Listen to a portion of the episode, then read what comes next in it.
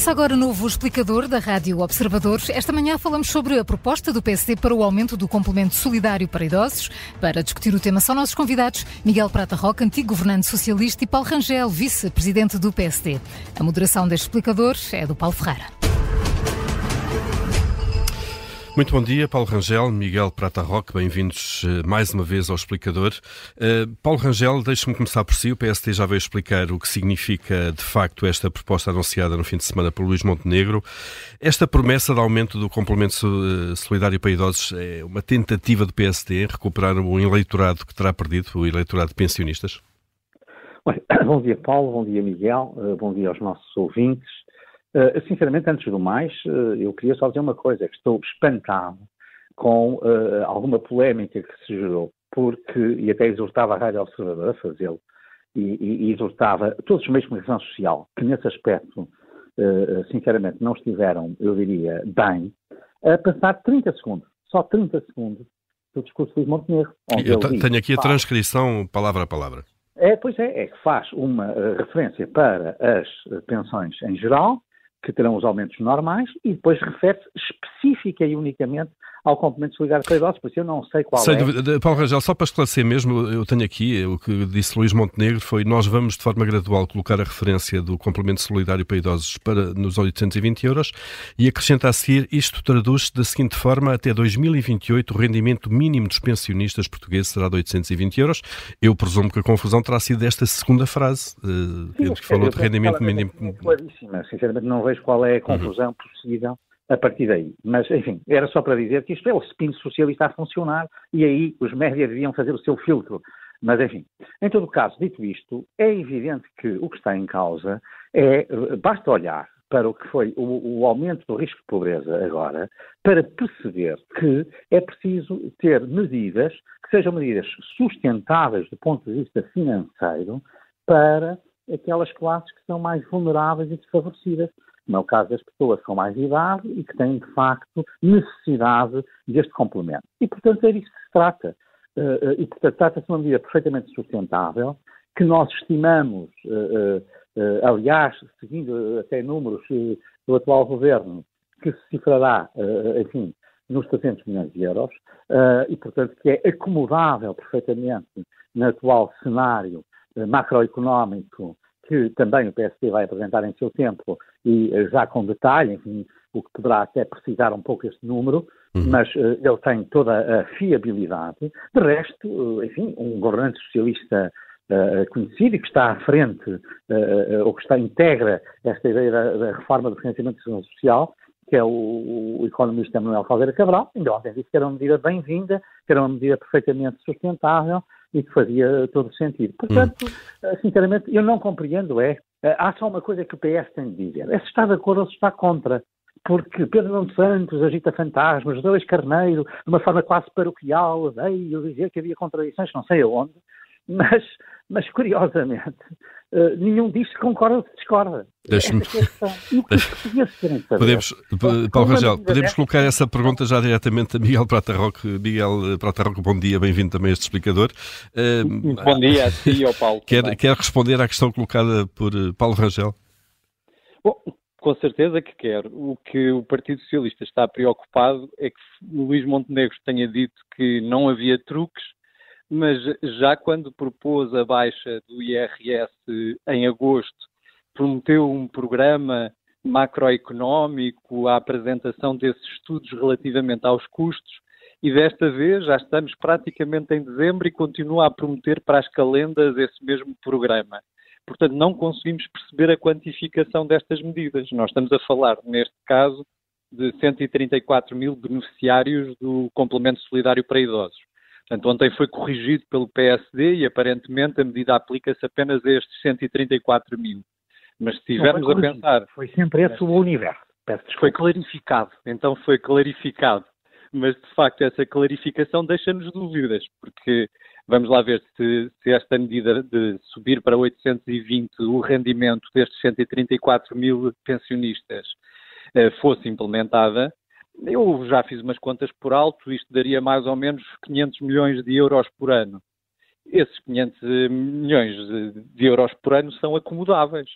Mas se estivermos a falar do universo de pessoas que têm pensões inferiores a 820 euros, estaremos a falar já numa ordem de grandeza de 1 milhão e 600 mil pensionistas. E, portanto, obviamente, nós temos que questionar o PSD sobre qual é o impacto financeiro desta medida para anos futuros, uma vez que é uma medida que se manterá por vários anos. Hum. Depois, eh, a falta de credibilidade do PSD nesta matéria é absolutamente evidente, porque o Paulo acabaram de me apresentar há pouco como ex-governante do Partido Socialista. Eu, de facto, quando entrei em funções em 2015, o que acontecia é que o PSD não só aplicou o memorando da Troika, que permitia o corte de pensões a pensionistas com rendimentos inferiores a 1.500, mas foi precisamente nessa matéria que o PSD foi além da Troika. Foi além da Troika, porque no Orçamento de Estado para 2013, o PSD aplicou um corte de 3,5% a 10% a todas as pensões inferiores a 1.350 euros.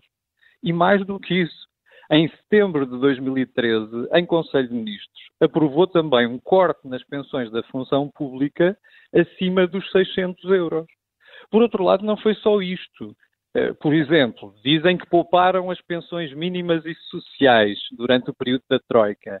Acontece que se esqueceram, por impreparação técnica, de várias outras pensões mais baixas como, por exemplo, as pensões dos rurais, que foram cortadas mesmo abaixo desse limiar de 1.500 euros. Eh, por outro lado, também não aplicaram a lei de atualização das pensões. Foram fazendo, através dos sucessivos orçamentos de Estado e orçamentos retificativos. Aliás, a dificuldade em manter contas certas do governo da Troika foi evidente porque teve que aprovar oito orçamentos retificativos. E não, hum. quando agora criticam, porque criticaram ainda há um ano, quando António Costa tinha dúvidas sobre se aplicava ou não a lei de atualização automática de pensões mas também nunca aplicaram essa mesma lei de atualização. Muitos, Ora, muitos argumentos, de Miguel Prata Roque, sim. Eu só gostava de deixar estes, estes outros três elementos sobre a pergunta do Paulo Rangel, Paulo Rangel. o Partido Socialista concorda ou não. Paulo Rangel, a questão eh, com o PSD é... Primeiro, estes dados, estes dados vão continuar a justificar o, a governação durante a Troika. Mas deixe-me só dizer, é só o que faltava que nas eleições de 2024 nós estivéssemos a discutir coisas que se passaram no, há muito tempo, como se o PS não tivesse, não tivesse estado no governo oito anos. Eu, eu, sinceramente, eu há uma coisa, eu até exortava o Miguel Prata Roca a, a isso. Por favor, acabe-se com José Sócrates e com o Passos Coelho. Porque isso já tem 15 anos. Já tem oh, 20 Rangel, anos. Só não já podemos acabar. Desculpa. Isto, oh, Paulo é, Rangel, se me permite, só não podemos acabar com José Sócrates, não, não, porque foi José Sócrates que em 2006 criou o complemento solidário para idosos. Ó oh, Miguel Prata Roca, não vamos falar de José Sócrates certo? Porque é uma vergonha falar de José Sócrates, que mostrou-se para a bancarrota, que obrigou alguns desses cortes, não todos esses que disse, porque isso é uma manipulação. Pois, que o que nos trouxe para a bancarrota Aliás, foi a crise económico-financeira 2008-2009, como bem sabe. Oh, Miguel, eu pedia-lhe, eu pedia por favor... Uh, Paulo Rangel, uh, vamos, quer responder rapidamente a este tema, para seguirmos em frente, para voltarmos a 2023 e 2024? Eu peço desculpa, mas o, o, o Miguel Prateró falou longamente manipulando números, aliás, até na forma, que, que, que, enfim, até na forma como dizia, num sítio 1350, noutro 1500, e depois no, no, no, na, na, reforma dos pensionistas rurais já era outra vez os 1500, quer dizer, tudo isto é, é uma mistificação. Mas eu, eu, não quero saber disso, porque os portugueses querem saber é como estão hoje, estão num risco de pobreza maior do que estavam há 20 anos. E isto é António Costa e o PS, José Luís Carneiro e Pedro Nuno Santos que nos trouxeram para aqui. E quando há uma medida, eu só acho piada é que ninguém diz se é a favor ou contra a medida. Aliás, essa estimativa de 500 milhões de euros é errada, posso já dizer. E quanto aos cenários macroeconómicos, também não se preocupe o Miguel Prata Roque, porque evidentemente, como sempre se disse, aquilo que se ia fazer era, quando se fizesse a apresentação de uma forma fiscal global, esse cenário aparecia, mas agora até se vai antecipar, porque evidentemente qualquer partido responsável eu espero que o PS faça o mesmo, aliás, tem essa tradição, uh, e o PSD também, assim, uh, apresentará o seu cenário macroeconómico pré-eleitoral, para explicar como é que pensa governar. Portanto, nesse dia, a sua crítica desaparece e, portanto, evapora-se. Portanto, não vale a pena estar aqui num combate, numa guerrilha de palavras. Aqui o que importa saber é uh, o PS, Pedro Santos e José Luís Carneiro são a favor ou contra um apoio a uma classe altamente vulnerável, são aqueles que são os titulares do complemento eh, solidário para idosos. Esta é que é a questão. Ou são a favor ou são contra.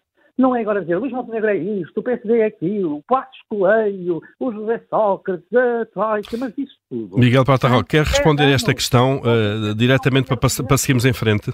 Eu nunca vi, nunca vi. Paulo nunca Rangel, deixe-nos ouvir agora Miguel Prata Roque. Isto é uma medida que o PS poderia apoiar também, Miguel Prata Roque?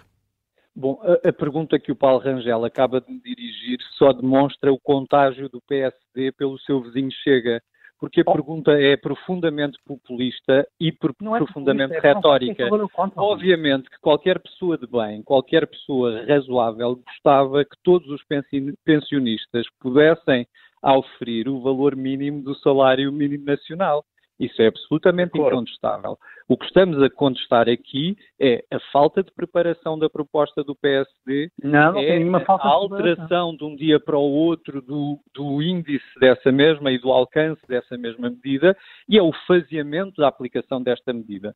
Relativamente ao governo do Partido Socialista, não só o ministro Vieira da Silva, em 2006, durante o governo de José Sócrates, criou o complemento oh, solidário para idosos, que agora o PSD elogia tanto, e, portanto, eu sejam bem-vindos à causa da defesa dos pensionistas. Isso ficou, ficou claro já. Miguel Prata Roque, já ficou claro. Governo, eu só gostava de deixar estes dois Uma dados. frase, temos que seguir para outro tema. Desde, desde 2015 até à presente data, a pensão média dos pensionistas portugueses subiu 19%. E houve aumentos e o risco de pobreza para os pensionistas mais baixos de 10 euros todos os anos. Esses aumentos extraordinários, aliás, foram também provocados por iniciativa do Partido Comunista Português e, portanto, de um funcionamento dialogado da geringonça que precisamente... Oh, ficou, ficou claro, Miguel Prata Roque, ficou claro. Pa Paulo Rangel, vamos, vamos avançar. Há hoje uma sondagem, nós sabemos que as sondagens valem o que valem, são uma fotografia do momento e por aí fora, uh, mas deixe-nos uh, deixe só colocar esta questão, PS e PSD um, próximos, abaixo dos 30%, uma forte subida do Chega e de outros partidos que não os partidos eh, tradicionais do centro, se quiserem, do Bloco Central. Paulo Rangel, esta é uma realidade que vamos eh, ter a partir de agora eh, e até que ponto é que PSD e PS também são responsáveis por este tipo de crescimento do extremo? Sinceramente, em primeiro lugar, a sondagem registra o PSD à frente, embora dentro de uma margem de impacto técnico, e isso é sempre uma boa notícia. Há um, o ponto fundamental da sondagem, eh, que eu não vejo ninguém referir, são os 27% de indecisos, que são tantos como aqueles que se dispõem a votar no PSD e no, e, e no PS. E, e, essa é que é realmente, do meu ponto de vista, a questão principal, não é? Portanto, uh, neste momento, há uh, um conjunto enorme de eleitores que estão numa posição oscilante. E eu até acho mesmo que isso se aplica uh, aos outros resultados, isto é, a minha impressão, se quiser, agora, não retirada de estudos de opinião como este, mas retirada do contacto com muita gente, é que as pessoas, mesmo quando exprimem uma preferência, ainda não tomaram uma decisão final uh, sobre aquilo que vão fazer. O que é natural, porque faltam quatro meses, porque as propostas eleitorais ainda não apareceram, e, portanto, uh, sinceramente, que haverá uma maior tendência para a fragmentação, isso eu penso que é uma tendência europeia e que eventualmente se registará. Aliás, já se registrou no último ato eleitoral. A questão uh, principal a perceber aqui é se ela vai ser uma tendência, digamos, uh, forte ou se vai ser uma tendência altamente, digamos, nuancée, matizada, reduzida. Eu estou convencido que, no caso do sistema partidário português, esta é a minha convicção, até como estudioso destas matérias e não apenas como, digamos, uh, ator político, é que eh, nós continuaremos a manter uma hegemonia dos partidos centrais. Portanto, isso é a minha convicção. Hum. Agora, sinceramente, o que esta sondagem mostra, do meu ponto de vista, esse é o ponto principal, é que há um grande, uma grande margem de trabalho e, portanto, que ninguém pode dar, digamos, o seu campo político por, efetivamente, ganho, sem ter, sem ter agora que fazer o trabalho de casa todo ao longo desse E com, com os indecisos é, é, é a questão hum. principal. Miguel Prata Roca, a mesma questão, uh, pedi também para se concentrar aqui nesta questão da perda de peso da, do PS e PSD juntos, uh, e se de alguma forma isso significa que estes dois partidos que vão alternando no governo estão a falhar uh, ao, ao eleitorado português? Claro. Eu acho que, de facto, quando não há políticas claras, quando não se fala de forma transparente, é normal que as pessoas fiquem descrentes. Mas também acho positivo que as pessoas aguardem pela apresentação de propostas para a tomada de posição. Portanto, este número muito elevado de pessoas indecisas demonstra que hoje em dia o eleitorado é um eleitorado que já não é um eleitorado muito ideológico, mas que é um eleitorado que decide em função das propostas que são apresentadas. Aliás, eu devo dizer que em vésperas de, de janeiro. Desculpem só. Sim, sim, Miguel Prata Roque, estamos a ouvi-lo. Miguel Prata Roque? Penso que, penso que perdemos a ligação, deixámos de conseguir ouvir Miguel Prata Roque. Uh, Paulo Rangel, deixe-me para terminar este explicador, não sabemos se vamos voltar a, a ter ou não Miguel Prata Roque na, na, no explicador. Uh, Perguntar-lhe, uh, disse há pouco que o PSD vai apresentar e preparar o seu cenário macroeconómico. já está de alguma forma organizado? Nele, exato. vai ser apresentar também uma equipa de hum, potenciais integrantes de um governo liderado pelo PSD? Essas questões não estão ainda decididas, até teremos reuniões já para preparar este cenário eleitoral só agora esta semana, uh, e portanto é natural que esse tipo de temas venha a ser abordado, mas obviamente eu como vice-presidente, membro da Comissão Permanente, também não lhe poderia dizer isso. Deixe-me só dar aqui uma nota para dizer que há um ponto em que eu concordo. Uh, uh, muito com o Miguel Prata Roque e já que ele, entretanto, saiu. É uma ele já está aqui de novo, mas, mas termine, por favor, Paulo Rangel, já voltamos a ele. Ele. É muito rápido mesmo. É só para dizer o seguinte: é, de facto, hoje os eleitores não estão fidelizados, o que é positivo. Isto é, os eleitores têm uma capacidade de informação e de julgamento, porventura, muito maior do que havia antes. E por isso é que guardam as suas decisões para mais tarde, por isso é que oscilam e se movimentam com muito mais facilidade no espectro político, e, e, isto é uma coisa positiva. Eu até devo dizer que, mesmo nas eleições internas dos partidos, é uma coisa a observar no PS, mas eu tenho a minha experiência que fui candidato, comparado com o que era no passado, onde havia, digamos, uma certa, eh, um certo clubismo, uma certa fidelização, o número de pessoas que são, digamos, os chamados votos livres, no sentido que as pessoas eh, vão eh, decidir de acordo com a sua informação, aumentou muito. E isso explica também não apenas eh, entre nós, mas num contexto mais geral, eh, esta grande oscilação de eleitores em muitos países. Porquê? Porque as pessoas, de facto, são menos vulneráveis, se quiser assim, à, à, àquilo que era a sua afeição, o seu afeto, a sua ligação afetiva, são menos expostas a isso e estão mais disponíveis para considerar a informação de cada momento. Claro que nós sabemos que hum. há muitos problemas na qualidade da informação, eh, não por causa do, dos meios de comunicação social, mas por causa das redes sociais, e isso por vezes também vai inquinar este processo de esclarecimento, hum. mas, eh, enfim, é a sociedade em que estamos e por isso os resultados apresentam características bem diversas daquelas que tinham há 30 anos ou há 25. Miguel Prata Roque, era precisamente este ponto em que estava há pouco, quando deixámos de ter condições para ouvir, a questão da, da, do, do, das pessoas, haver cada vez mais pessoas com o voto livre, isto é, que não está a partir de entrega de nenhum partido. decidem nos últimos dois dias eh, antecedentes ao próprio ato eleitoral. Eh, e isso é também uma nova realidade. Eh, o que é que eu, o que é que eu queria dizer para terminar? Bom, eu não espero que Portugal venha a ter 27 partidos representados no Parlamento, como acontece no Brasil, ou 17 partidos, como acontece na Holanda, em que o Parlamento tem apenas 150 deputados e 17 partidos. Eh, não, não, não julgo que seja esse o caminho de, do sistema político português mas acho positivo que haja participação cívica, que as pessoas se revejam em ideias diferentes, em programas políticos diferentes, isso pode combater também a abstenção nesse sentido. Mas o que acontece é que nesses últimos dois dias de campanha as pessoas decidem relativamente à pessoa em quem mais confiam e em relação às políticas que julgam mais execuíveis. Por exemplo, há dois anos, quando tivemos eleições legislativas, PSD e Partido Socialista estavam taco a taco nas sondagens e o Partido Socialista acabou por ter 41% dos votos. Portanto, um, isso significa que as pessoas o que querem saber é em quem podem confiar, quem é mais credível, quem dá mais demonstração de que tem capacidade de execução. Eu, a minha interpretação, e obviamente eu sou militante do Partido Socialista e estou envolvido nisso, é que este processo de escolha de um, de um secretário-geral do Partido Socialista tem sido um processo muito participado, em que se está a discutir muita política e também medidas concretas, e isso também tem feito com que, de facto, haja um certo domínio do espaço mediático e que as pessoas percebam que, afinal, a alternativa ao governo pode ser encontrada no próprio Partido Socialista, porque o Partido Socialista está a descer nas sondagens há um ano e meio, e obviamente que o Partido Socialista. Para, para terminar, Miguel. É uma coisa mexicana. É uma coisa mexicana. O Partido Socialista não pode deixar de refletir a razão dessas descidas da sondagem. É obviamente que têm sido cometidos vários erros por parte da governação no último, nos últimos dois anos.